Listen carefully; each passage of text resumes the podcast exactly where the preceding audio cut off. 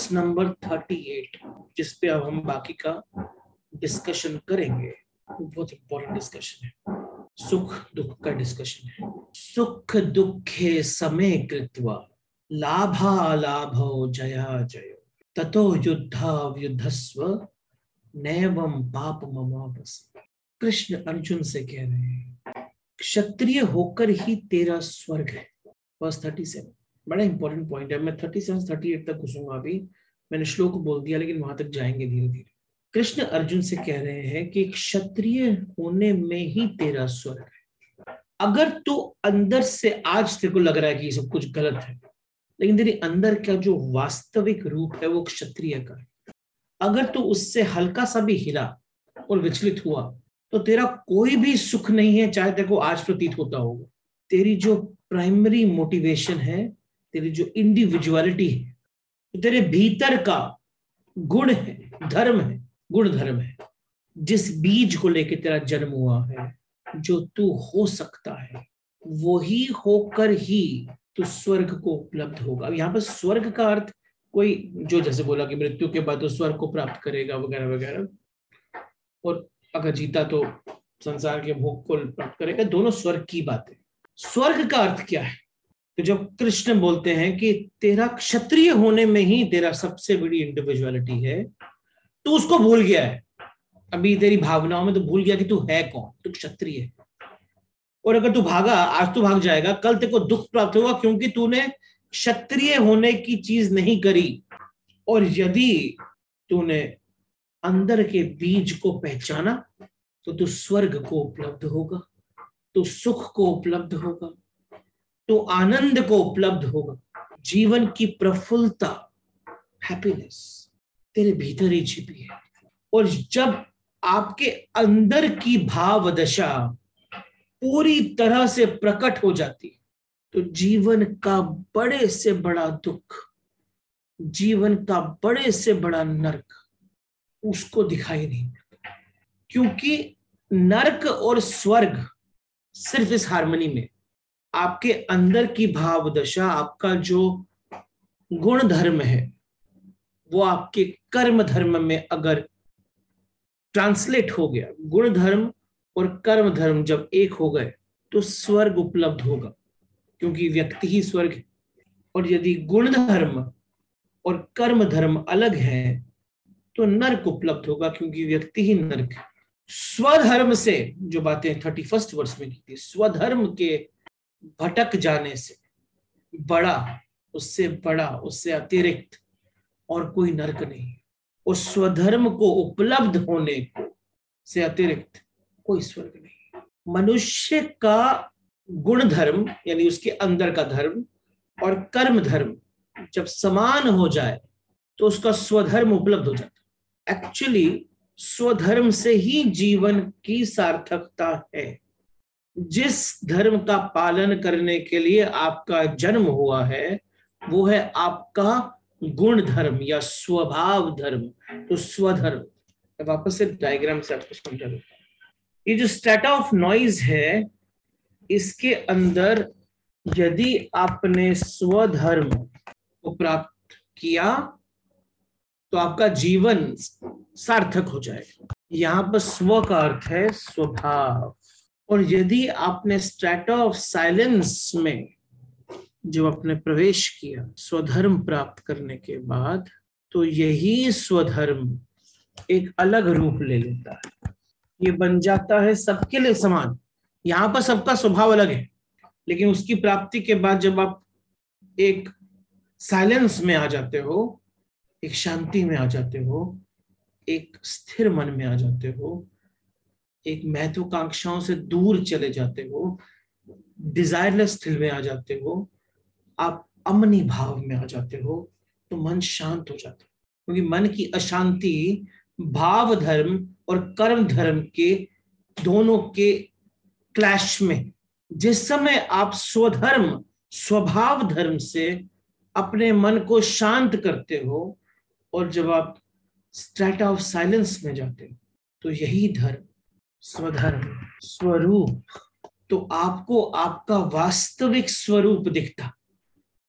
और इस वास्तविक स्वरूप में ही ये सत्य और बाकी सब कुछ असत्य और मात्र मार्ग मालूम पड़ते तो स्ट्रेटा ऑफ़ नॉइज़ सिर्फ़ एक मार्ग है, सिर्फ़ एक रास्ता है।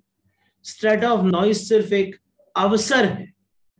वास्तविकता में आपका स्वरूप धर्म में प्रवेश करना आपके जीवन की सार्थकता। है यही बात श्री कृष्ण अर्जुन को समझा रहे हैं कि अगर तेरे कर्म धर्म में और तेरे स्वधर्म में डिस्टिंक्शन हो गया तो तू साइलेंस को प्राप्त नहीं कर पाएगा। ये एक अवसर है जो तू खो देगा। खोना मत। आगे बढ़ना। ये एक अवसर है जो तू खो रहा है। जीवन का आशीर्वाद है, जीवन की प्रफुल्लता है तो उसे खो रहा है।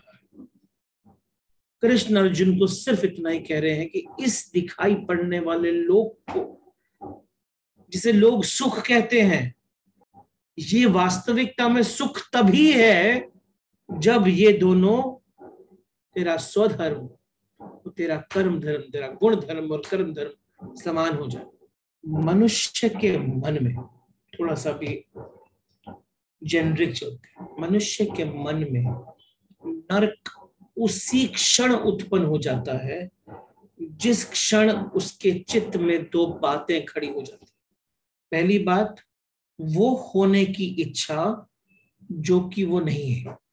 To be what one is not वो होने की इच्छा जो वो नहीं है। To be what one is not या सेकंड बात, वो ना होने की इच्छा जो वो है, इन दोनों के बीच में नरक उपस्थित हो जाता है। अर्जुन इस समय ऐसे ही नरक में खड़ा हो गया। जो वो है, वो ना होने की इच्छा से पैदा हुआ है। आपके जीवन में किसी भी चीज़ से लौटना बड़ा डिफ़िकल्ट है। जाना आसान अभी अर्जुन वहाँ पहुँच गया है। अब वहाँ से लौटना मुश्किल है। तो स्वयं के धर्म से जाना बहुत आसान है। क्योंकि स्वधर्म से विपरीत जाना, नीचे जाना है ढलान के ग्रेविटी की तरफ़ तो इजी है। वहाँ में कुछ भी नहीं करना पड़ता। छोड़ना है ना? धर्म को छोड़ना है। सिर्फ़ हम अपने को छोड़ दें तो हम उतर जाते हैं। स्वधर्म को पाना चढ़ाव है। क्लाइंबिंग है। उतर जाना बहुत आसान है, चढ़ना बहुत डिफ़िकल्ट है। अर्जुन को चढ़ने को बोल रहे हैं श्री कृष्ण बहुत डिफ़िकल्ट है। लेकिन हाथ नहीं छोड़। कभी कभी उसके पास आ जाते कि तू सही बोल रहा है, चल, अर्जुन, ठीक है, सही बोल रहा है, चल, यही करते हैं। फिर खड़े हो जाते हैं, जब मौका मिलता है कि ये ये अवसर दिया, चल उठ उठ उठ अर्जुन। अर्जुन को जिस मार्ग पे पहुंचाना चाहते हैं ना श्री कृष्ण, उस मार्ग पे पहुँचने के लिए चलना तो अर्जुन को ही पड़ेगा। लेकिन उस मार्ग की निर्वाण की, मोक्ष की साइलेंस की, वो अनुभूति अर्जुन को होगी क्षत्रिय बनकर ही, क्षत्रिय से उतर कर वो तो क्षत्रिय के मार्ग से ही पहुँच सकता है। उसको तो ईश्वर के दर्शन उसके गांडियों में ही हो सकते हैं। जब दो तलवारें साथ खिंच जाएँ, धर्म युद्ध में युद्ध में नहीं, धर्म युद्ध में, और जीवन मृत्यु साथ साथ खड़ा हो जाए, श्वास ठहर जाए, पल भर के लिए रुक जाए, तब उसको संगीत मालूम पड़ेगा। अभी तो वो रस से दूर, निरस्ता में जा रहा है। उस तलवार की धार पर, उस गांडीव की प्रत्यंचा पर, उस चुनौती के क्षण में अर्जुन अपनी पीक पर होगा वो अपने क्षत्रिय होने की पीक पर होगा। जहाँ जीवन और मृत्यु विकल्प होंगे, जहाँ क्षण भर में सब तय होता होगा। उस डिसिसिव मोमेंट पर वो अपने पूरे शिखर पर पहुँच जाएगा, क्योंकि ये मोमेंट्स सिर्फ़ धर्म युद्ध में ही मिल सकते हैं, जो आज तक प्रैक्टिस युद्ध की उसमें नहीं मिल सकते। इसलिए कृष्ण अर्जुन को कह रहे हैं, एक अवसर मिला है। और अवसर बार बार नहीं मिलते। खोए अवसर के लिए कभी कभी जन्मों की प्रतीक्षा करनी पड़ती है। मत खो। छोड़ मत। यही बात मैं इस समय सभी उन ऑन्टरप्रिनर्स को बोलता हूँ कि एक अवसर मिला है। छोड़ना नहीं। रणभूमि छोड़ना नहीं।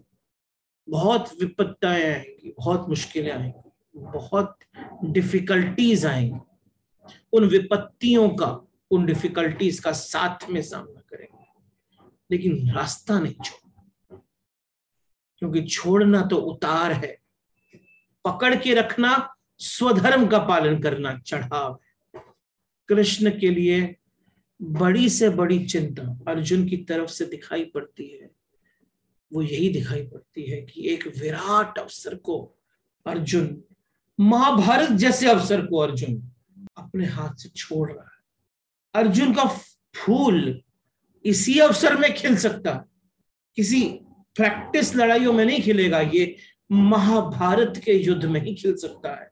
ऐसा धर्म युद्ध, ऐसी परिस्थितियाँ बहुत कम बार बनती हैं कि ऐसा युद्ध करने का एक क्षत्रिय को अवसर होता इसलिए कृष्ण डांट कर प्यास से कभी कुरु, कभी सखा, ये बनते हुए कृष्ण इतना आग्रह कर रहे हैं कि सब खो देगा जो स्वर्ग के क्षण जो तुझे उपलब्ध हुए हैं, तू उसे खो देगा अर्जुन।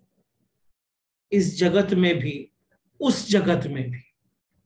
अभी मन में कुछ बातें उठती हैं जो कि सब आंट्रप्रनर के मन में उठती हैं। मैं बात बात पर इस श्लोक की करता इसलिए हूँ क्योंकि ये श्लोक ही कारण है, शायद मेरा जन्म हुआ। ये श्लोक ही कारण है, शायद ट्रांसगनाइजेशन का जन्म हुआ। श्लोक ही कारण है, शायद एकम का जन्म हुआ। सुख दुखे समय कृतवा लाभा लाभो जया जय। इतनी लाइन पे मैं फोकस करता हूँ।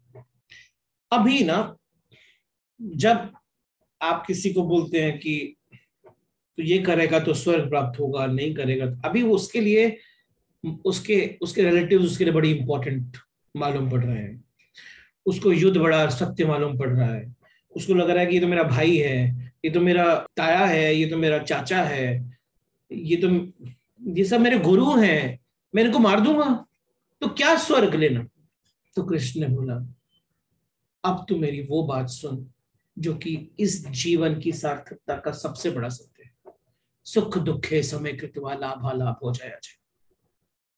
यदि तुझे स्वर्ग तथा राज्य की इच्छा ना हो तो भी सुख दुख, लाभ हानि और जय पराजय को समान समझ कर उसके उपरांत युद्ध के लिए तैयार हो जाए। ततो युद्धा युद्धस्व नैवम पापम अमावस्ती इस प्रकार के युद्ध को करने से तू पाप को नहीं प्राप्त होता है। अभी ये बात धर्म युद्ध से बियॉन्ड बात बोलती है। जरा ध्यान से समझ यदि तुझे स्वर्ग तथा राज्य की इच्छा ना हो तो भी सुख दुख, लाभ हानि और जय पराजय को समान मानकर, समान समझकर युद्ध को युद्ध को कर। सुख और दुख को समान समझकर, लाभ और हानि को समान समझकर, जय और पराजय को समान समझकर युद्ध में प्रवृत्त होने पर पाप नहीं लगेगा। कृष्ण का जो ये आर्ग्यूमेंट है ना, ये बहुत ही कैटेगोरिकल ये डिसिसिव आर्ग्यूमेंट इसके बाद इसकी बात नहीं करेंगे। फिर कर्म योग की बात करेंगे जब क्वेश्चन पूछता है। कृष्ण कृष्ण का ये जो आर्ग्यूमेंट है, ये बहुत ही ज़्यादा डिसिसिव है। पाप अब ये सबको सुनना है जरा कान खड़े होके मोबाइल को साइड पर रख के दरवाज़ा बंद करके सुनो। पाप और पुण्य को थोड़ा समझना पड़ेगा। कॉमनली हम क्या समझते हैं कि पाप एक कृत्य है और पुण्य भी एक कृत्य है। यानी जो मैंने एक्शन किया, वो पाप है। जो मैंने एक्शन किया, वो पुण्य का एक्शन है। लेकिन यहाँ कृष्ण क्या बोल रहे हैं? यहाँ बोल रहे हैं, कृष्ण की पाप और पुण्य कृत्य नहीं है। पाप और पुण्य कृत्य नहीं है। एक्शन नहीं है। पाप और पुण्य भाव है। अगर पाप और पुण्य कृत्य है एक्शंस है एक्ट है तो फिर इससे क्या फ़र्क पड़ता है कि मैं लाभ हानि को बराबर समझू या ना समझू? हम पाप और पुण्य को कृत्य में बाँध कर चलते हैं। हम कहते हैं, बहुत बुरा काम किया। हम कहते हैं, बहुत अच्छा काम किया। श्री कृष्ण ने इस पूरी की पूरी व्यवस्था को ही तोड़ दिया। वो कहते हैं, काम अच्छे और बुरे होते नहीं। करने वाला अच्छा और बुरा होता। कृत्य नहीं, करता। जो होता है, जिससे होता है दो फ़र्क है। जो होता है वो पाप पुण्य नहीं है, जिससे होता है वो पाप पुण्य है। लेकिन हमारी पूरी की पूरी सोसाइटी, हमारी पूरी पूरी व्यवस्था इसी नीति पे खड़ी है कि कृत्य पर निर्भर है।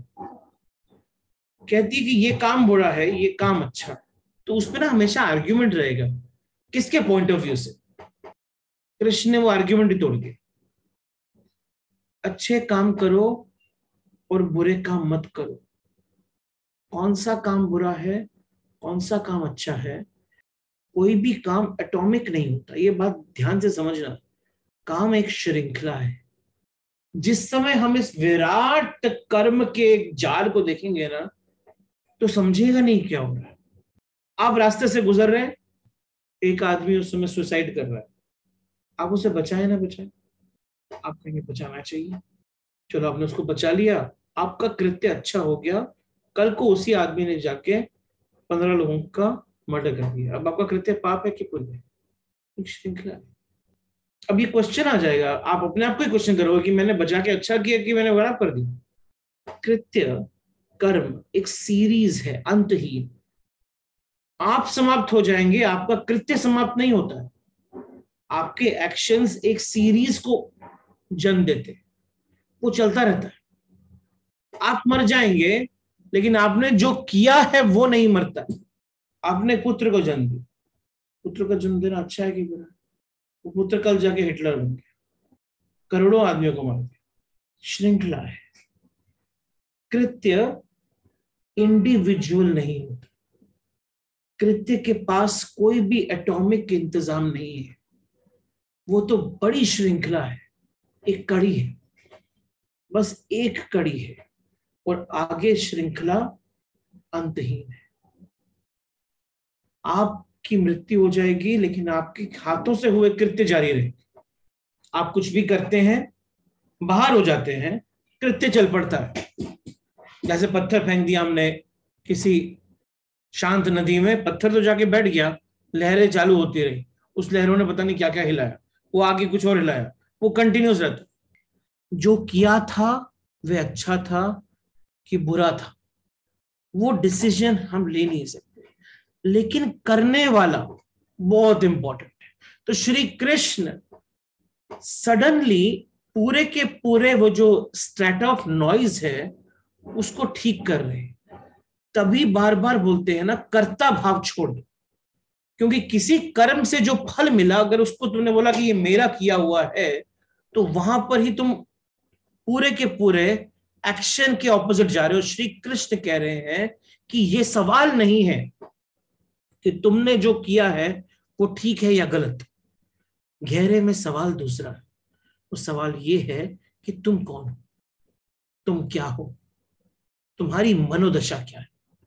इस पर सब निर्भर करता है। सब कुछ सिर्फ़ इस पर निर्भर करता है। श्री कृष्ण की बातें हैं कि व्यक्ति की भाव दशा क्या है? और वे एक ऐसे अमेजिंग वचन बोल रहे हैं कि अगर लाभ और हानि बराबर है, अब ध्यान से सोचना लाभ और हानि बराबर है, अगर सुख और दुख समान है, अगर जय और पराजय में कोई अंतर नहीं है तो तू जो भी करेगा उसमें कोई पाप नहीं। क्या करेगा? इसकी वे कोई शर्त ही नहीं रखते।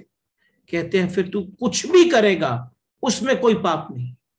बहुत गहरी बात है, क्योंकि कृष्ण कह रहे हैं कि दूसरे को चोट पहुँचाने की बात तभी होती है जब तक लाभ और हानि में अंतर होता है। जिसे लाभ और हानि में अंतर ही नहीं है, शर्त बड़ी मुश्किल हो जाती है, क्योंकि लाभ और हानि में अंतर ना हो, वो बहुत गहरी से गहरी अचीवमेंट है, उपलब्धि है एवोल्यूशन ऐसा व्यक्ति जिसके लिए लाभ और हानि में कोई अंतर ना हो, ऐसा कोई भी कृत्य कर सकता है, जिसे हम पाप कहते हैं, लेकिन वो पाप मान, पाप लगेगा ही नहीं। जिसके लिए जय और पराजय समान हो जाए, जिसके लिए सफलता, असफलता खेल हो जाए, जो सफलता को भी और असफलता को भी एक विराट स्वागत करे, स्वीकार करे जिसकी दोनों के प्रति समान उपेक्षा समान स्वीकृति हो जाए ऐसा आदमी गलत कर ही नहीं सकता। सो so, श्री कृष्ण का ज़ोर उसका जो इंपॉर्टेंस है वो व्यक्ति पर है कृत्य पर नहीं। व्यक्ति के पीछे की जो शर्त है जो उसकी भाव दशा है जो उसकी मनोदशा है वो बहुत बड़ी है। वो शर्त ये है कि उसे अगर लाभ हानि समान दिखाई प्रॉफिट एंड लॉस लाभ हानि प्रॉफिट एंड लॉस समान दिखाई। नहीं, कई बार बोलते हैं ना कि अभी इस बिज़नेस में कोई प्रॉफिट नहीं रहा यार, क्या करने का फ़ायदा? आप बिज़नेस ही पाप कर रहे हो, पाप ही है एक्शन ही पाप। जिससे आप क्या कर रहे हो, उससे फ़र्क नहीं पड़ता है, क्यों कर रहे हो, उससे बहुत फ़र्क पड़ता है। वह शर्त यह है कि जिससे द्वंद समान दिखाई पड़ने पड़ जाए, उसे प्रकाश और अंधेरा समान दिखाई पड़ने लग जाए ये तो बड़ी ही गहरी समाधि की अवस्था हो जाए यहाँ तो साइलेंस आ ही जाएगी ना। नॉइज़ में रहते हुए साइलेंस आ जाएगी। अगर आपने अपने स्वधर्म को पहचान लिया, आपने अपनी भाव दशा को पहचान लिया, आपने स्वधर्म को पहचान लिया तो ऑटोमेटिकली लाभ हानि, जय पराजय सब समान हो जाते हैं। इसीलिए जो आर्ग्यूमेंट ऊपर से दिखाई पड़ता है कि कृष्ण अर्जुन को लड़ने के लिए क्यों बोल रहे हैं? बहुत ही गड़बड़ है। क्योंकि कृष्ण अर्जुन को वो करने के लिए बोल रहे हैं जो कि उसे, उसके स्वभाव के, उसके स्वधर्म के अनुकूल है। आपसे भी कृष्ण रोज बात करते हैं। ऊपर से ऐसा लगता है कि ये गलत है। लेकिन स्वधर्म क्या है? वो सिर्फ़ इसमें ही पड़ता है क्या मैं लाभ और हानि के बारे में सोच सोचना। अगर मैं उस आदमी को बचाने ना जाऊँ, क्योंकि कल को वो पंद्रह लोगों की हत्या कर देगा तो मैं लाभ हानि के बारे में सोच रहा हूँ। मैं यहाँ खड़ा हूँ, वो आत्महत्या करने वाला है। मेरा कृत्य सिर्फ़ इतना बोलता है कि उसको बचाओ। उसके बाद क्या होने वाला है? मेरे हाथ लाभ हानि समान हो जाए। So therefore Shri Krishna Arjun को ट्रांसफॉर्मेशन की बात बोल रहे रूपांतरण कर उसको ट्रांसफॉर्मेशन में लेकर जा रहे हैं। ट्रांस में लेके नहीं जा रहे ट्रांसफॉर्मेशन करने की बात कर असल में जिस व्यक्ति के लिए जय और पराजय समान है, लाभ और हानि समान है वो कभी पाप कर ही नहीं सकता। जरा आर्ग्यूमेंट देता लाभ के लिए ही आदमी पाप में प्रवृत्त होता है। हानि से बचने के लिए ही आदमी पाप करता है। और उस समय आर्ग्यूमेंट देता है कि यार, बचना बचाना तो पड़ेगा। एक आदमी झूठ बोलता है। कोई भी आदमी इस दुनिया में झूठ झूठ बोलने के लिए नहीं बोलता। सिर्फ़ लाभ के लिए बोलता अगर दुनिया में सत्य बोलने से लाभ होने लगे तो असत्य बोलने वाला मिलेगा ही नहीं। नहीं मिलेगा। क्योंकि आपके कर्म के पीछे का कारण लाभ और हानि का इक्वेशन है। आपके कर्म के पीछे का कारण धर्म नहीं है, जो कृष्ण बोल रहे हैं। रादर कृष्ण तो एक डिसिसिव स्टेटमेंट बोल रहे हैं। वो बोल रहे हैं कि अगर आपके कर्म के पीछे का कारण लाभ और हानि है तो आपने कुछ भी किया हो वो पाप। और अगर आपके कर्म के पीछे का कारण लाभ हानि ना है, लाभ और हानि नहीं है तो आपने कुछ भी किया हो वो पुण्य कृष्ण की नीति बड़े अलग तल पे है। बिल्कुल ही अलग डायमेंशन है वो। वो ये बार बार यही बोल रहे हैं कि ये सवाल ही नहीं है।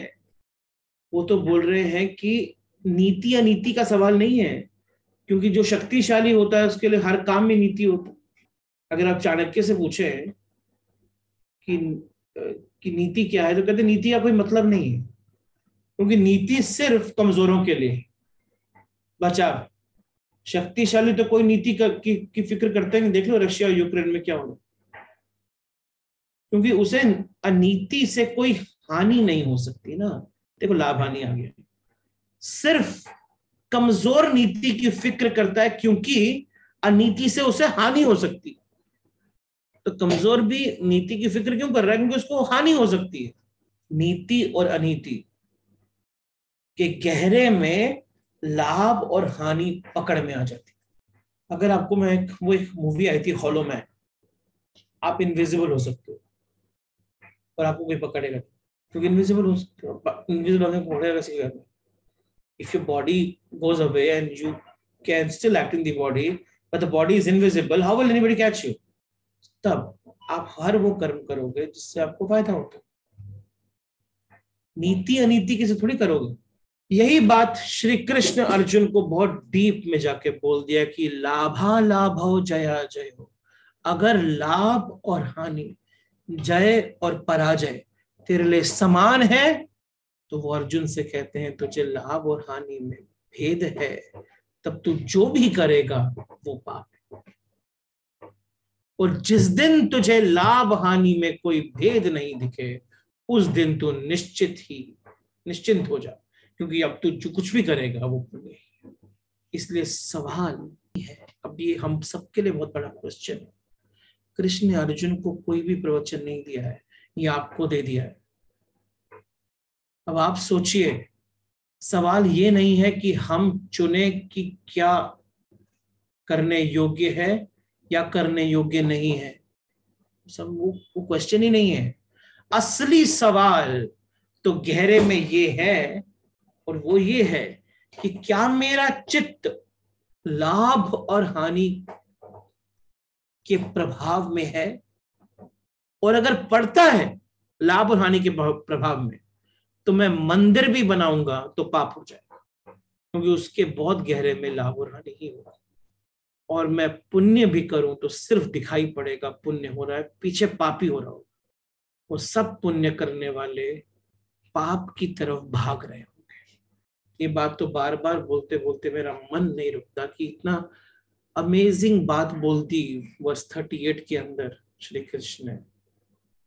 कृष्ण का आर्ग्यूमेंट बहुत अद्भुत है। वो कहते हैं कि तू लाभ और हानि का जब तक भेद पा रहा है, तब तक तू कितने ही पुण्य के काम बातें कर ले, लेकिन तू जो भी करेगा, जो भी हर मोमेंट पे करेगा, वो पाप। और अगर तू ये समझ ले कि लाभ हानि में कोई फ़र्क नहीं है जय पराजय में कोई फ़र्क नहीं है, वो तभी अचीव होगा जब आप अपने धर्म के, भाव धर्म को प्राप्त करोगे तो जीवन मृत्यु में कोई फ़र्क नहीं है।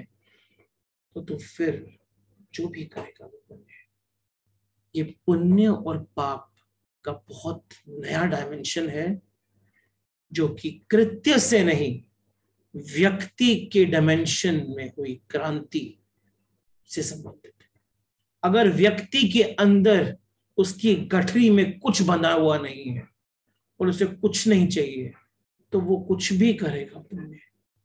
पाप और पुण्य कि इस डायमेंशन को पकड़ के अगर हमने जीवन व्यतीत किया तो हमारे जीवन में एक क्रांति ही आ जाएगी।